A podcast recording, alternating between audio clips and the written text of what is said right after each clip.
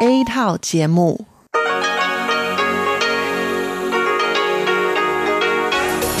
Đây là Đài Phát thanh Quốc tế Đài Loan RTI.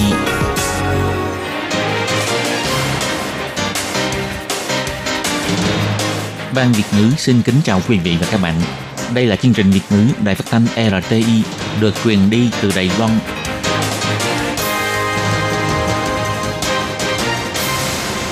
Khiến Nhi xin chào các bạn. Các bạn thân mến, các bạn đang đón nghe chương trình của Ban Việt ngữ Đài Tiếng Nói RTI được truyền thanh từ Lài Loan. Hôm nay là thứ năm, ngày 25 tháng 6 năm 2020, tức nhằm ngày mồng 5 tháng 5 năm canh Tý âm lịch. Chương trình của ngày hôm nay bao gồm các phần nội dung chính như sau. Mở đầu là phần tin tức thời sự Lài Loan, tiếp đến là chuyên đề Tiếng Hoa cho mỗi ngày, Hải đảo đáng yêu, cuối cùng là chuyên mục ca khúc xưa và nay. Mở đầu là phần tin tức thời sự Lầy Loan với các nội dung chính như sau. Ngày 25 tháng 6, Đài Loan có thêm một ca nhiễm viêm phổi COVID-19 nhập cảnh từ nước ngoài. Đài Loan nới lỏng quy định về nhập cảnh đối với người nước ngoài. Bộ Giáo dục đã phê duyệt cho 62 sinh viên của 14 trường được quay về Đài Loan để tiếp tục việc học. Để phòng chống việc khẩu trang kém chất lượng nhập cảnh vào Đài Loan, từ tháng 7, Sở Quản lý Thực phẩm và Thuốc Đài Loan sẽ bắt đầu kiểm tra tại biên giới. Virus Temposo xuất hiện tại Đài Loan, ông Trần Cát Trọng bày tỏ bắt đầu xét nghiệm tại tất cả các trại nuôi vịt trên toàn Đài Loan. Người dân xếp hàng dài để chờ hứng nước dần ngõ tại giếng cổ Long Tỉnh có lịch sử 300 năm. Và sau đây xin mời các bạn cùng đón nghe phần nội dung chi tiết của bản tin ngày hôm nay. Hôm nay ngày 25 tháng 6, Trung tâm Chỉ đạo Phòng chống dịch bệnh Trung ương tuyên bố Đài Loan có thêm một ca nhiễm viêm phổi COVID-19 nhập cảnh từ nước ngoài. Đây là một nam bệnh nhân hơn 60 tuổi. Đầu tháng 4 năm nay, người này đã đến Guatemala để tham gia hoạt động kinh tế. Đến nay, toàn Đài Loan có tất cả là 447 ca nhiễm COVID-19. Theo điều tra, bệnh nhân này từ ngày 1 tháng 6 đã xuất hiện các triệu chứng như ho, khó thở và đau nhức xương sọ vân vân. Đúc ở Guatemala thì ông từng đi khám hai lần và hai lần xét nghiệm đều là âm tính. Đến ngày 23 tháng 6, tình trạng ho và khó thở ngày càng nghiêm trọng. Ngày 24 tháng 6, ông trở về Lài Loan. Khi nhập cảnh, ông đã chủ động thông báo và được nhân viên kiểm dịch tại sân bay sắp xếp đi xét nghiệm, cũng như là được đưa đến trạm cách ly kiểm dịch tập trung. Đến ngày 25 tháng 6, thì được xác nhận ông đã bị nhiễm bệnh viêm phổi do virus COVID-19. Hiện nay đang được cách ly điều trị trong bệnh viện. Trung tâm chỉ đạo cũng cho biết thêm, bệnh nhân này vừa nhập cảnh Đài Loan đã được đưa đến trạm cách ly kiểm dịch tập trung, không có tiếp xúc với người thân và bạn bè tại Đài Loan. Hiện nay, 10 hành khách cùng chuyến bay ngồi trên hai dãy ghế đằng trước và đằng sau của bệnh nhân này đều được liệt vào danh sách những người đã từng tiếp xúc với bệnh nhân đã xác nhận nhiễm bệnh COVID-19. Còn về nữ sinh người Nhật Bản bị nghi ngờ nhiễm COVID-19 trong thời gian ở Đài Loan, ông Trang Nhân Tường, người phát ngôn của Trung tâm Chỉ đạo Phòng chống dịch bệnh Trung ương cũng bày tỏ, sau khi có kết quả xét nghiệm của 125 đối tượng đang cách ly tại nhà liên quan đến nữ sinh này, sẽ có báo cáo thông tin chi tiết với người dân. Tối ngày 24 tháng 6, Bộ Ngoại giao có thông cáo báo chí bày tỏ, do sẽ đến việc các nước khác cũng đang từng bước gỡ bỏ lệnh phong tỏa, lần lượt bắt đầu lại các hoạt động kinh tế và giao lưu nhân viên quốc tế. Để thúc đẩy sự phát triển của kinh tế quốc gia, tái thiết môi trường sinh hoạt thường ngày cho người dân, Bộ Ngoại giao sẽ căn cứ theo nghị quyết và tiêu chuẩn của Trung tâm Chỉ đạo Phòng chống dịch bệnh Trung ương, từng bước điều chỉnh lại quy định đối với người nước ngoài nhập cảnh Đài Loan. Bộ Ngoại giao tuyên bố, bắt đầu từ ngày 29 tháng 6, ngoại trừ người nước ngoài đến Đài Loan du lịch, là trong đây bao gồm việc thăm viếng xã hội bình thường, những người nước ngoài đến Đài Loan vì các lý do khác có thể chuẩn bị đầy đủ giấy tờ hồ sơ theo quy định để xin giấy phép nhập cảnh đặc biệt với văn phòng đại diện của Đài Loan tại nước ngoài. Còn quy định thủ tục xin nhập cảnh đối với sinh viên học sinh qua Đài Loan học tập nghiên cứu, học tiếng Hoa vân vân sẽ thụ lý theo quy định của Bộ Giáo dục. Cục Sự vụ lãnh sự Bộ Ngoại giao nói thêm, sẽ tăng thêm các lý do như tập huấn thực tập, tham gia hội nghị quốc tế và triển lãm quốc tế, giao lưu quốc tế, tình nguyện viên, truyền giáo, giao lưu thanh niên, tìm việc vân vân được phép nhập cảnh Đài Loan. Người nước ngoài cũng có thể xin qua Đài Loan để thăm người thân. Còn thăm viếng xã hội thông thường là chỉ các hoạt động thăm viếng có tính chất tương tự như du lịch, chỉ các hoạt động xã hội mở cửa cho tất cả mọi người trong xã hội tham gia. ở Lài Loan không có người phụ trách đón tiếp hoặc không có quan hệ thân thuộc rõ ràng, cũng như là lời mời cá nhân vân vân.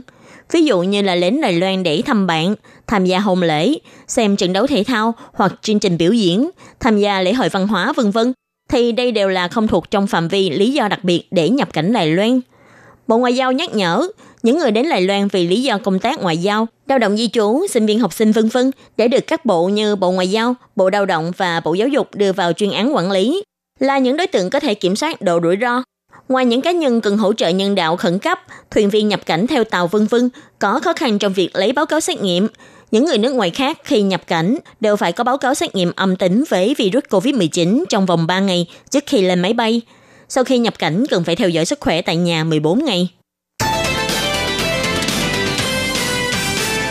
Đài Loan mở cửa cho sinh viên của 11 quốc gia khu vực nhập cảnh.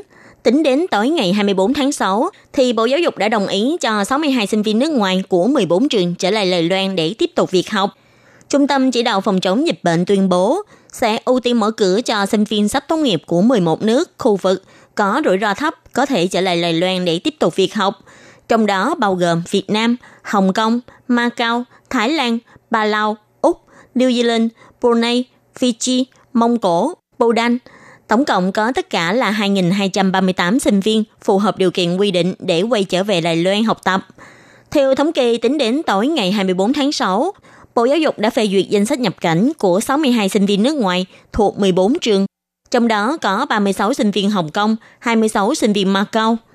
Do hiện nay trên toàn Đài Loan còn nhiều trường đại học vẫn chưa kết thúc năm học, vì thế sẽ ưu tiên cho các sinh viên nước ngoài này vào ở trong khách sạn phòng dịch ngoài khuôn viên của trường. Ngày 23 tháng 6, Bộ Giáo dục đã gửi công văn đến các chính quyền địa phương, nhờ địa phương hỗ trợ cho các trường đại học làm thủ tục đưa sinh viên vào ở trong khách sạn phòng dịch. Ngoài ra, Bộ Giáo dục cũng đã ủy nhiệm cho bốn hiệp hội trường đại học lớn, trong đó bao gồm Hiệp hội trường đại học quốc gia, Hiệp hội trường đại học khoa học kỹ thuật quốc gia, Hiệp hội trường đại học dân lập, Hiệp hội trường đại học khoa học kỹ thuật dân lập, giúp liên hệ các trường, luân phiên điều phái nhân viên đến sân bay để đưa đón sinh viên. Tại Terminal 1 và 2 của sân bay quốc tế Đào Viên đều có quầy phục vụ, hỗ trợ cho sinh viên nước ngoài nhập cảnh, có thể đón xe phòng dịch đến khách sạn phòng dịch, được sắp xếp trước đó, tiến hành theo dõi sức khỏe tại nhà 14 ngày. Do ảnh hưởng của bệnh viêm phổi COVID-19, các nước trên thế giới đang khẩn trương mở thêm nhiều dây chuyền sản xuất khẩu trang. Gần đây cũng thường có thông tin về khẩu trang chất lượng kém. Theo thống kê của Sở Quản lý Thực phẩm và Thuốc thuộc Bộ Y tế Phúc Lợi phát hiện, lượng khẩu trang y tế nhập khẩu 6 tháng đầu năm nay là hơn 54 triệu chiếc. Nhanh nhất là từ tháng 7 sẽ bắt đầu việc kiểm tra khẩu trang tại biên giới để tránh việc khẩu trang chất lượng kém nhập vào Đài Loan. Dịch viêm phổi COVID-19 hiện đã lan rộng trên phạm vi toàn cầu. Nhu cầu sử dụng khẩu trang y tế dân dụng tăng cao.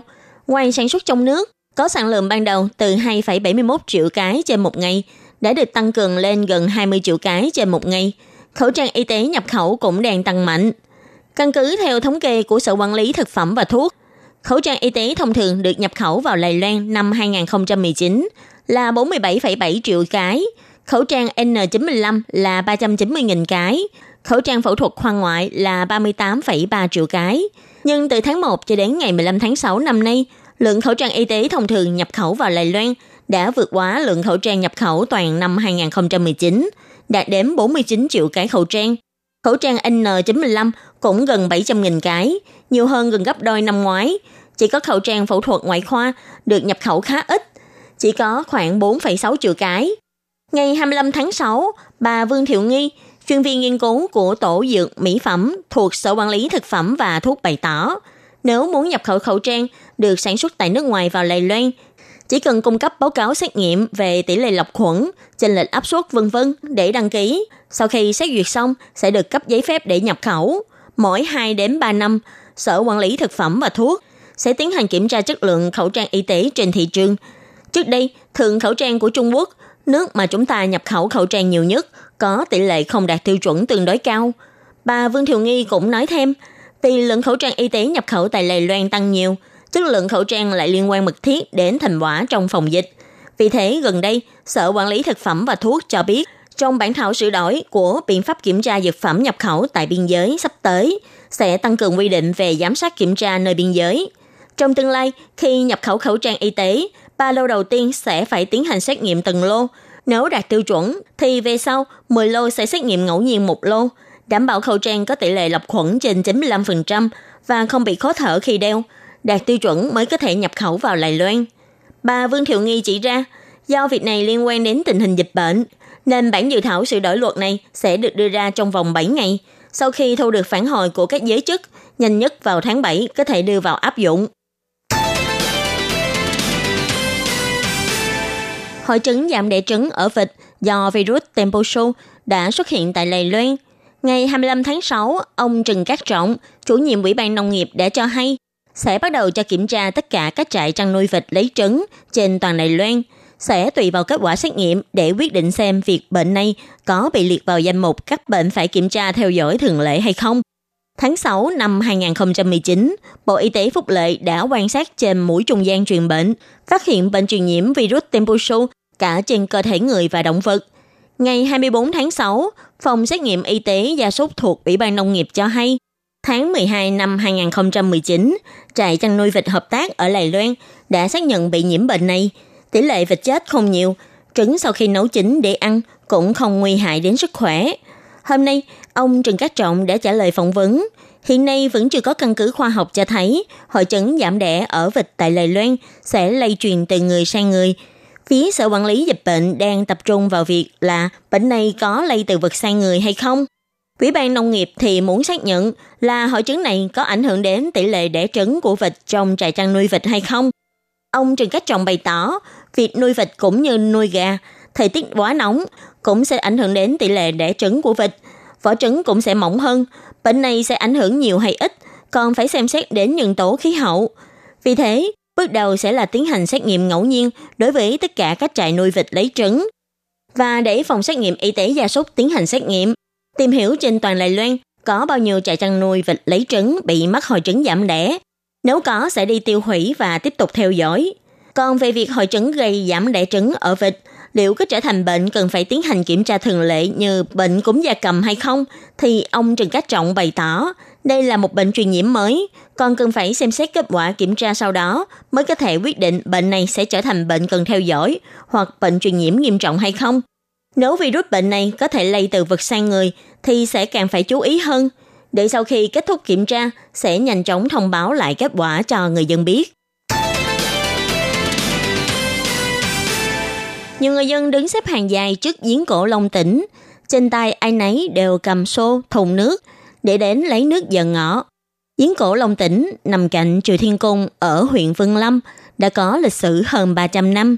Giếng nước sâu 5 mét, muốn múc nước thì phải múc bằng thủ công, khá tốn sức. Theo người dân địa phương cho hay, vì múc nước bằng thủ công nên phải thường xuyên thay phiên người múc nước, có như vậy mới có thể làm việc liên tục được. Và cũng có người dân cho biết, 300 năm trước, địa điểm của Triều Thiên Cung là nằm tại Long Huyệt, nơi mà tượng Thánh Hầu Mã Tổ đặt nằm tại Long Hầu. Bên cạnh miếu là Diễn Long Tỉnh. Ngày thường, Diễn Đông Tỉnh sẽ bị khóa lại, chỉ có ngày Tết đoan ngọ hàng năm mới mở cửa cho người dân đến lấy nước. Có người dân trả lời là sau khi lấy nước sẽ phơi nước dưới nắng để nước được hấp thu năng lượng mặt trời. Đến khi thấy cơ thể không được khỏe thì sẽ lấy nước này để ngâm mình. Tuyên truyền rằng vào ngày Tết đoan ngọ, trong khoảng thời gian từ 11 giờ trưa cho đến 1 giờ chiều, hai tiếng đồng hồ này sẽ là thời điểm dương khí cực thịnh. Nước của thời điểm này gọi là nước giờ ngọ.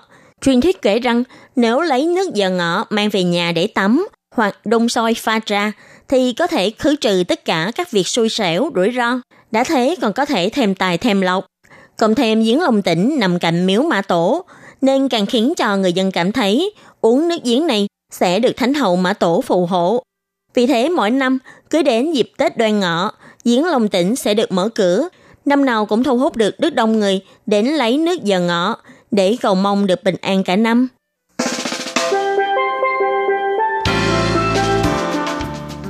Các bạn thân mến, bản tin thời sự Lài Loan của ngày hôm nay do khiến nhi biên tập và thực hiện cũng xin tạm khép lại tại đây.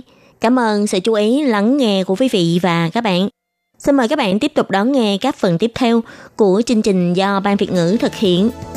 Và Khí Nhi cũng xin thay mặt Ban Việt ngữ chúc các bạn ngày lễ Tết Loan Ngọ có nhiều niềm vui cũng như là